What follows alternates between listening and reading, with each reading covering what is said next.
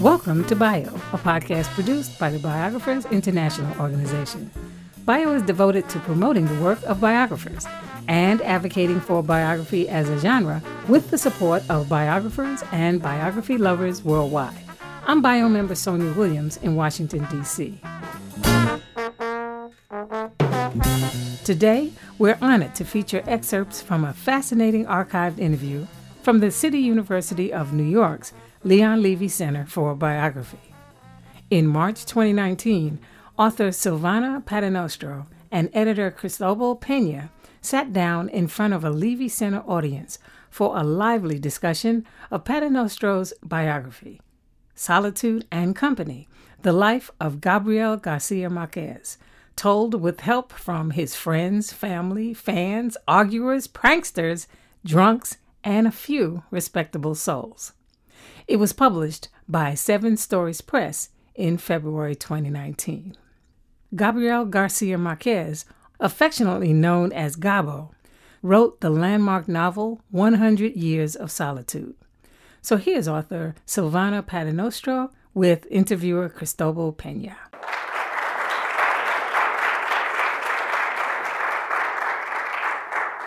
Thank you very much, uh, everybody, for coming here. Uh, full house uh, and, and uh, to celebrate Gabriel Garcia Marquez, uh, Gabo, with this uh, book that I was thinking he would definitely love and, and he would ever always prefer than a, a, a, formal biography. It is the, the way to present him that he would definitely love among his friends and in a conversation as uh, something that uh, Silvana tried to convey in this book and make the reader feel like he is among Garcia Marquez's friends uh, drinking rum, uh, uh, mamando gallo, is something that uh, he can explain later the, the meaning. So um, thank you very much, Silvana, and uh, thank you, Cristobal. Um, and, and the first thing is, is just remembering how uh, this project came to be and uh, how uh, it is uh, for me amazing to be here presenting the great edition that uh, Dan Simon brought to light with his usual passion. It's beautiful. And, and how um, this began in Mexico many years ago when Garcia Marquez was still alive, by the way. I had. I went to your office in 2011. If I can. yes, yes, please, please. That's what I want Because I think there's an important yeah. part of the puzzle missing, and it's that Cristobal actually was the editor of the book in Spanish, which was the original, the first time uh, the party began. Yes. With his friends, and you came to talk about other projects. Yes, yes. So first of all, thank you for being here. And thank you for the to the and thank you to, to Ted and the Levy yes, Center and so this much. wonderful skylighted room. Um, so to give you a little bit of background of how this book came about, and also a little parenthesis uh, about being in, in the Center for Biography um, is interesting because the oral history to me is kind of the compendium to the biography and to the memoir that both exist. So, so in fact, when I started writing or, or putting together the, the uh, conversations, and you, you'll see when you all read the book, that it starts with Gabo was not born. You know, most biography starts with X person was born on, and you'll find out why he was not born. Um, and in fact, Gabo became then, and he was made into Gabriel Garcia Marquez, which is kind of the idea of this book. Um, but to tell you how the book came to exist, I was in Mexico uh, around 2011, and I, I remember perfectly because I had just been, a few days before, to the inauguration of a museum in, do you remember this part? You were there? Yes, I, I forgot. was there. Yeah. yeah. Okay. So, so Carlos Slim, richest man in Mexico, gave a gift of a museum to the city of Mexico. And I went to the inauguration party and I was very taken because in the stage was Carlos Slim giving his, giving his gift, the President of Mexico, Felipe Calderon, um, Baron de Rothschild, Larry King, and Gabo. And quite an interesting ribbon cutting uh, posse. And what surprised me was that Gabo was extremely present and absent at the same time. And he cut the ribbon, and there were about 2,000 people in the room. And I saw how everybody swarmed to Gabo with such love, with such admiration, adoration, they didn't go to Felipe Calderon to pay respects to the, to the president. They didn't go to thank uh, Mr. Slim for giving them this uh, new gift. They all rushed to Gabo. And it was like I had never seen that those, but I had seen the footage of all these people fandom when they when the John Lennon um, came to to that. So, and I saw it and I said, wow, this is a Latin American, this is our Latin American John Lennon. And I remembered, I went back in my mind, I had started doing an oral history about 10 years before for Talk Magazine. It was going to be a magazine article, 2,000 words, and they wanted one on Garcia Marquez. Because so, they thought that he was going to die. Yes, yes. They had done Fidel, and they, in, in the very had, perfect he style, had he had just been diagnosed with cancer. And I remember getting this phone call from the, one of the editors there saying, can you do this? I actually spent three days as a student in a journalism workshop with Garcia Marquez in Cartagena. He was starting his uh, Journalism Foundation, which has done incredible things for journalism in Latin America. I think they actually now, now like, like you do here, it's like I'm going to read a piece by so-and-so. They've really created this auteur um, imprint of the reportage that Gabo was so passionate about. So um, I, I had gone to one of the first workshops the foundation had done, and he was teaching, and I had written about it. So it came out in the Paris Review.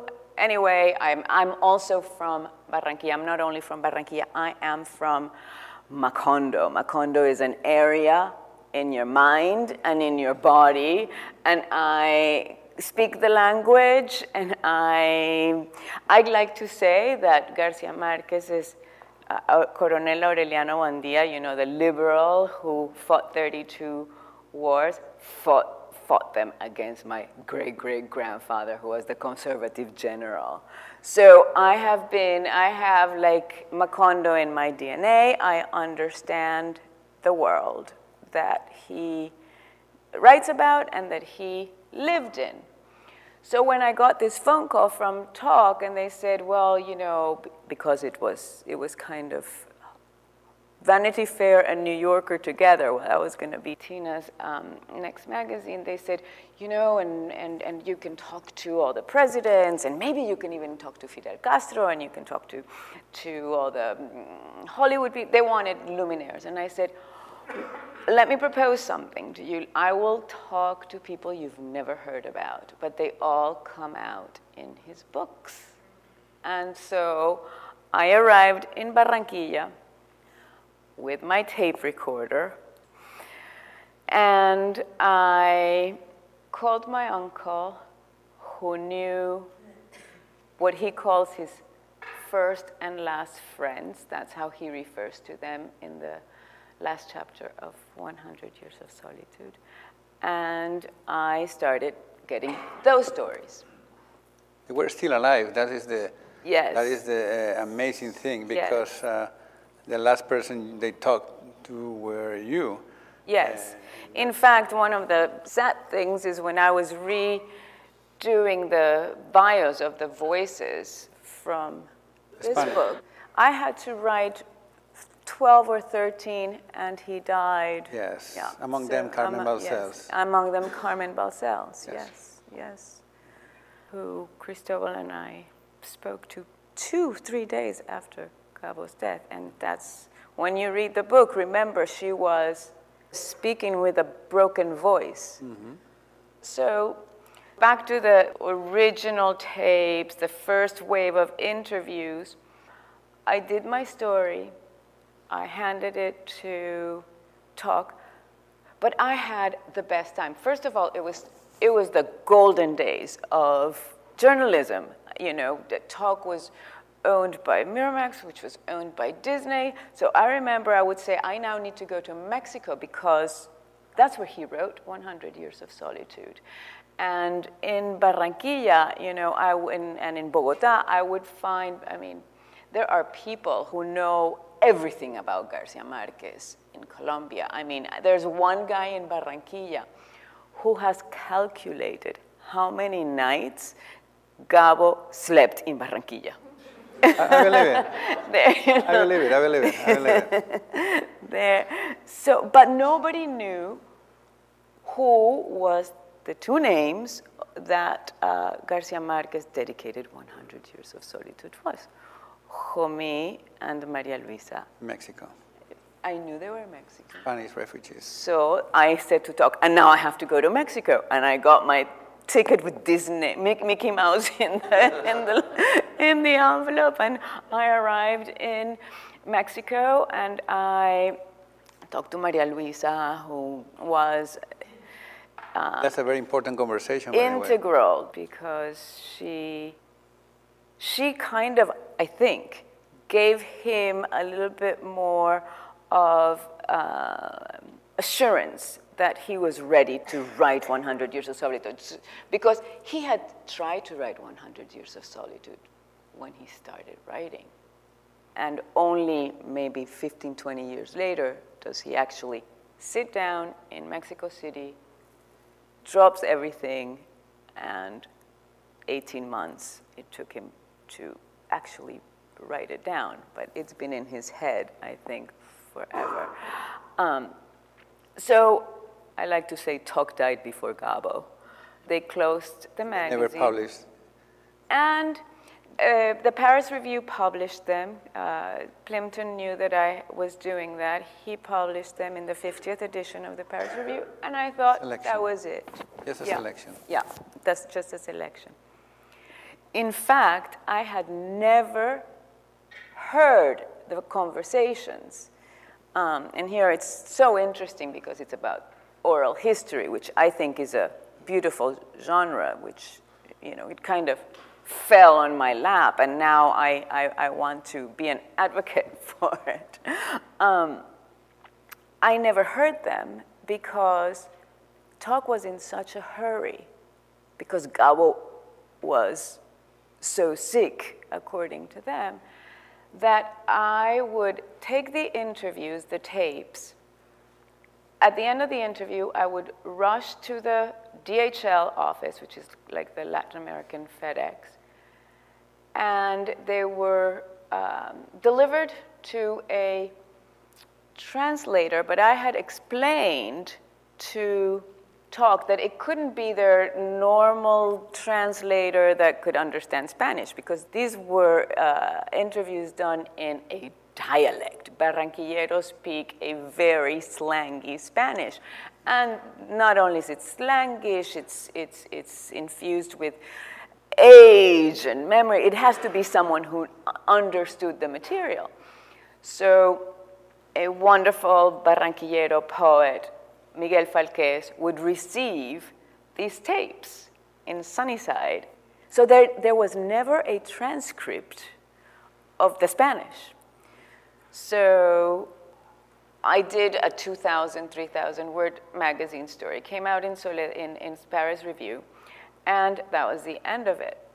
We go back to Mexico. We go back to Mexico, Museo Soumaya, I see Gabo, I remember the tapes, And by total chance, I had to go see Mr. Cristobal Pera, who I did not know, but he was the editor of Penguin Random House in Mexico City. And I had just published a book, my, my second book about Colombia, and I was adamant of having it translated. So I come in with my Colombian War, convincing Cristobal to translate and publish my book, no interest. It's like when, when the, and I don't know why I mentioned Garcia Marquez. His eyes lit up, and it was like we we it was like uh, uh, uh, we found Gabo connection, and we spent the next three hours talking about Garcia Marquez, because also Cristobal and you'll you'll fill in where I'm was in a way he was in Mexico, and he, if I remember correctly, you, you would tell me that you would see him. Yeah. You would go and have lunch with him. And these were the days when he was very homebound. There was still um, talk that he was writing, and, and little by little, Cristobal, who is from Barcelona, and From Sevilla, back where, grew up but, in but, Barcelona. um, was also the editor of his memoirs. Yeah, I worked So- his, when I was in Barcelona. I worked So, in the, and the distance with him. I uh, didn't know him at the time. Yes. Um, and it's very interesting because, correct me if I'm wrong, he was going to write a very, uh, you know, it stops like when he leaves Barranquilla mm-hmm. and he gets to Paris. So there's, there's from Paris to the end that we don't know how he would have told that story. But the, the book that he did publish with, with Cristobal is the years that he spent from, from his birth to the time where he was spending time with his first and last friends in Barranquilla. So it's really interesting because there were conversations I was having, uh, characters that you had read about from his perspective. So I came out of that meeting with Cristobal, not with a translation from my Colombian War, but with a great new project. Let's make an oral history of 100 Years of Solitude. So I had to go back and find those tapes. I And- transcribed and, them. And get new material. And, and then we read them together, and it's like, okay, this was a magazine piece. This needs to be given uh, more, more scope and, and give it a foundation. And so I went for a second round of interviews. And that's um, how Cristobal and I did this book together. Came out in Spanish in 2014. And then Dan Simon of Seven Stories Press said, I want to do it in English. And this is the book in English. So it's a long winded way of telling you the story of how it came about. Um, there's so many things to talk about this uh, this book, and it's funny because we are in a conversation. As uh, is uh, most of it, the book is a conversation where voices come and go without interruption, just uh, segmented by the chapters that you put together to give some uh, chronological uh, backbone to to the book. you know. But I think that there are uh, some themes that uh, we could explore that, uh, course, that you talk about in the book. Yes, and the other thing I found out is that more people than I thought had encounters with Garcia Marquez. He was a sociable guy and he liked being with people, Yeah. and people came up to, to him because he was accessible and a star. And so I remember, like, when I was doing the first round of interviews, I would go back to my hotel, and there were people waiting for me in the lobby saying, I want to tell you this story. I want to tell, I, I have another story. My phone would ring. And so it, it's like a chain. But I also found out that there were other people that had told their story in a certain way. It was kind of had the, the, the way Garcia Marquez liked the story. And I thought that was, that was completely understandable, but it would be fun and interesting to tell uncensored stories. So you will find some of those too. Unfiltered stories. Unfiltered stories. Um, you could explain something about mamar gallo, that is uh, an expression that uh, has a difficult uh, translation. And, and then we, I would like to talk about some uh, um, oppositions or binary terms that we could, uh, that are explored in the book in a way, the coast uh, um, and the center of Colombia. In this is a coastal book, you know, also about journalism and how in this uh, biography is very clear how his origins were in journalism. And, and uh, for some people, uh, this is surprising. The creator of magical realism, someone who supposedly lived in imagination and creation, his roots were in, the, in facts. And, and, and he always said and repeated mostly at the end of his life that he considered himself a journalist before, I'm uh, more than a, more than a fiction writer. Yes, and, no, he has he has said to make it more. Uh, many times that to write magical realism, you have to be a journalist in Colombia.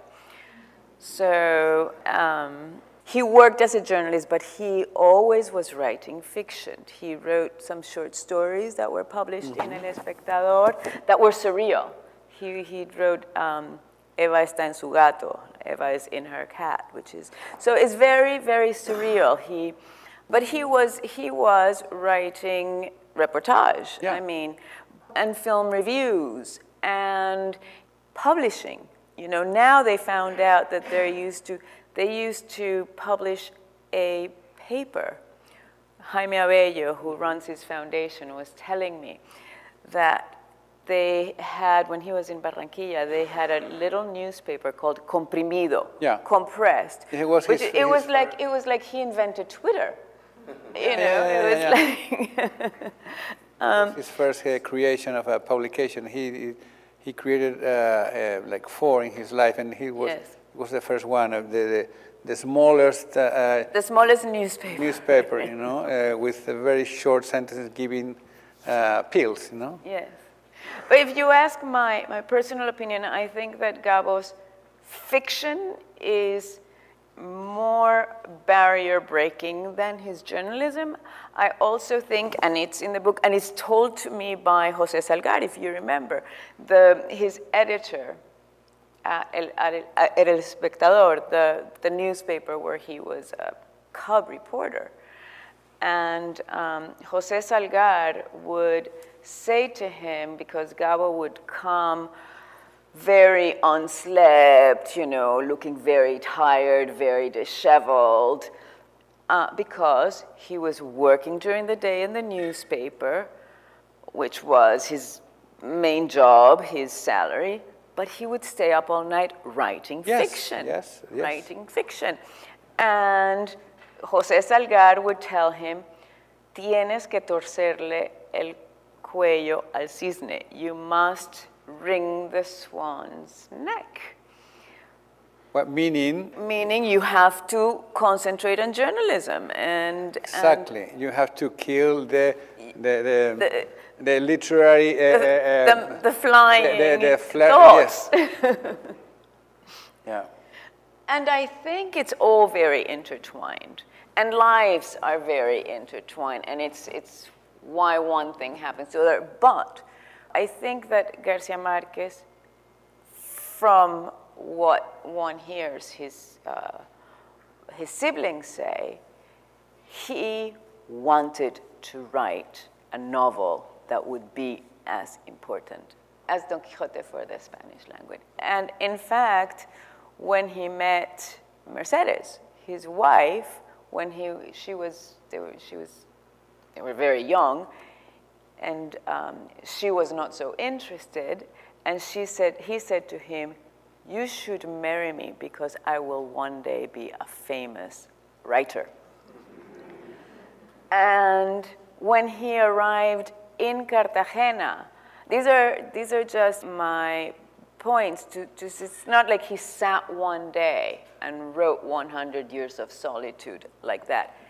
He studied very consciously, which I think is the beauty of what he's done is, because yes, you can have talent, but to me, finding out that in the world of Mamar Gallo and of Caribbean, you know, Mañana, that he had the rigor and discipline. the discipline yeah. to make this work yeah. that really well, catapulted I think, him. I think he knew that he had to leave Colombia to uh, do it. To, to, do it, no doubt about it. First of all, first he, he, he goes to Europe when he has to leave because of the reportage he wrote about the, the, sail, the sailor, the shipwreck. Uh, that was a scandal, and, and, and, the government was going to do something to him, and and, and that first uh, uh, distance that he takes yes. from, from Colombia is so important for him.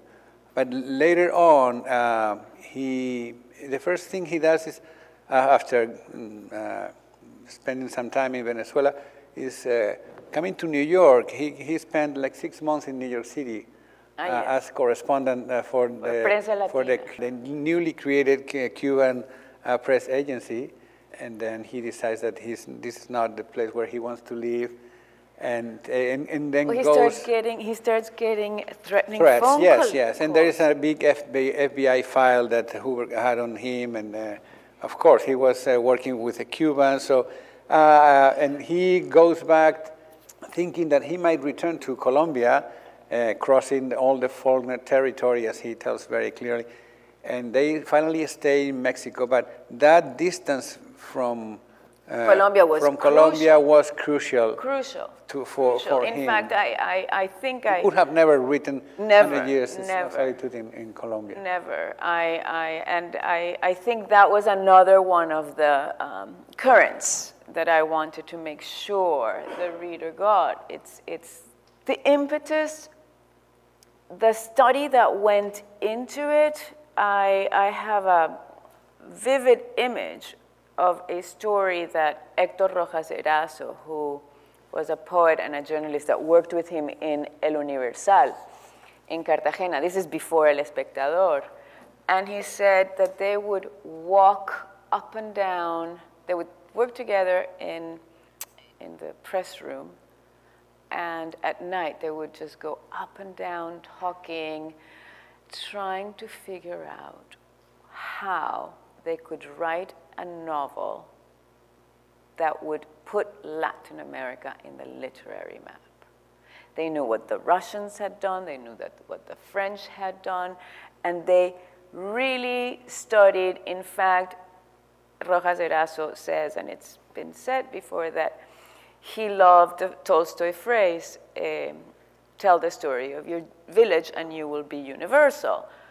But how, in what language do you say it? And I think that's what he was struggling with. He knew he wanted to tell a story. In fact, when he was living in Barranquilla, the first draft, let's say, of, of 100 Years of Solitude was called La Casa Grande. And if you remember uh, our conversations about the, what I call the pranksters or the drunks in the title, they would tell stories about how, oh, that Poor Garcia Gabito is arriving to the bar with his manuscript under his arms, and he would tell us what he was writing about, and we thought it was so bad. And it was the first draft of 100 Years, which took him 20 years to write. So, so it, was, it was a conscious decision, but also providence. And it's not that I believe in providence, but he does. And it's a word he uses a lot in his books, La Providencia. And he looks for ways, but there are things that happen that he has no control of.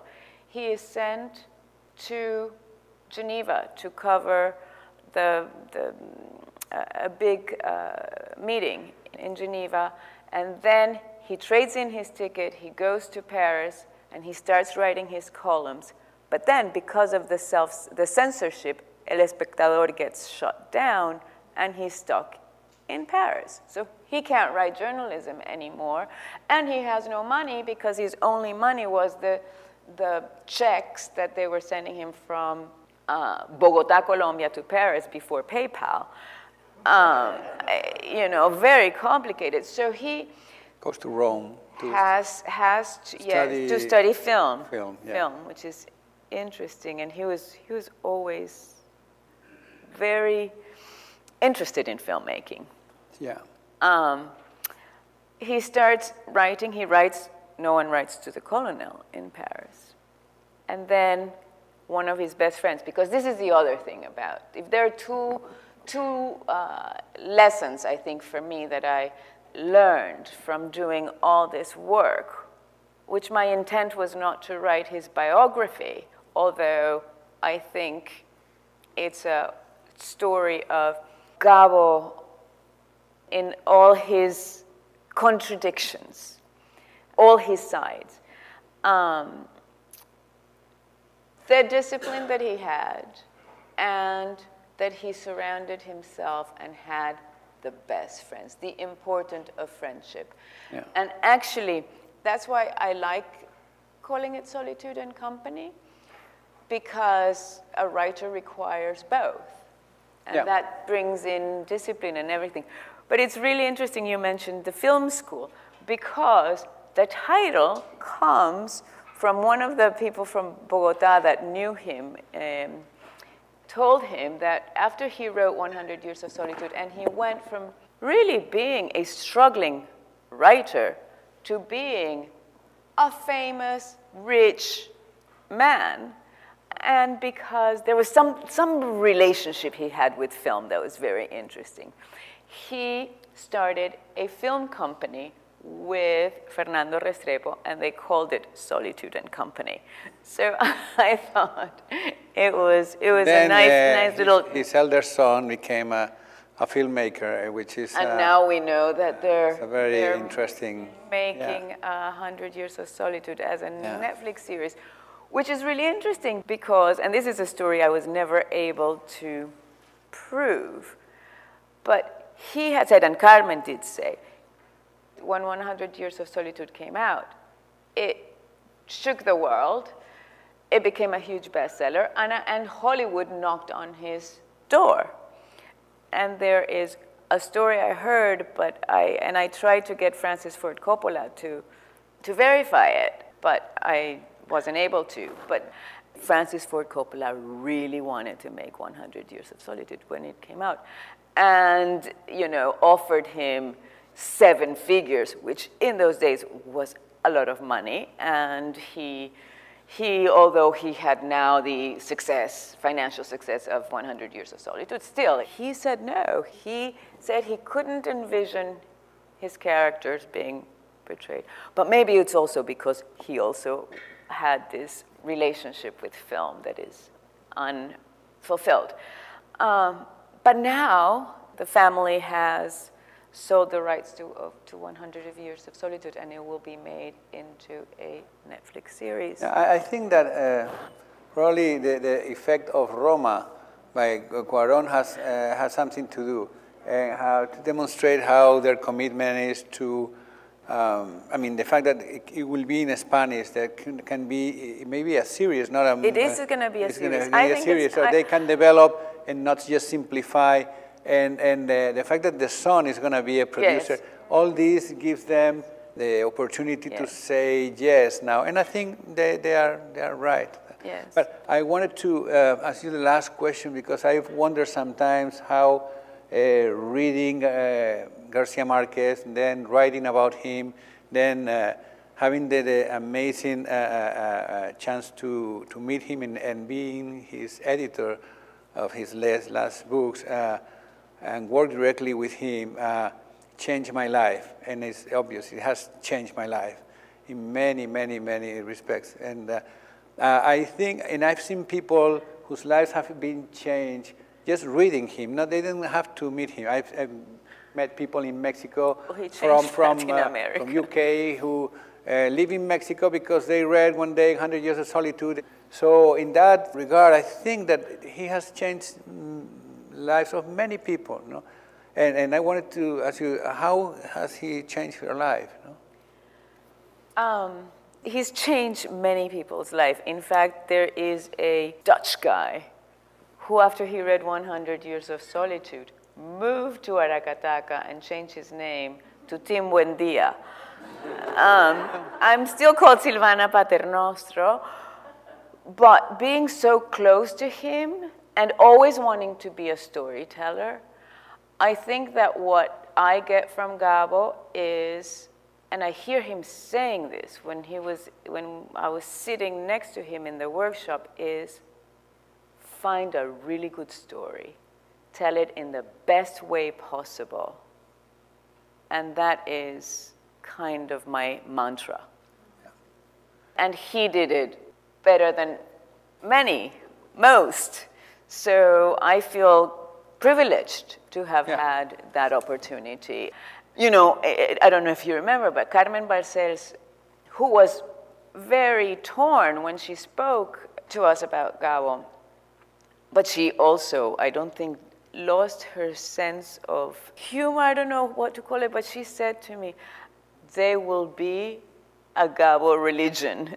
There will be a Gabismo. Gabo mania, Gabo mania. Gabo mania. In the future, no? In the future. Yeah. That was author Silvana Paternostro, interviewed by editor Cristobal Pera on March 18, 2019, in the City University of New York's Leon Levy Center for Biography. Paternostro's book, Solitude and Company The Life of Gabriel Garcia Marquez, told with help from his friends, family, fans, arguers, pranksters, drunks, and a few respectable souls, was published by Seven Stories Press in February 2019. Thanks again to the Leon Levy Center and to the featured authors for granting us permission to share this interview. To learn more about Bio or to hear other episodes in our podcast series, please visit our website, biographersinternational.org. I'm Bio member Sonia Williams in Washington, D.C.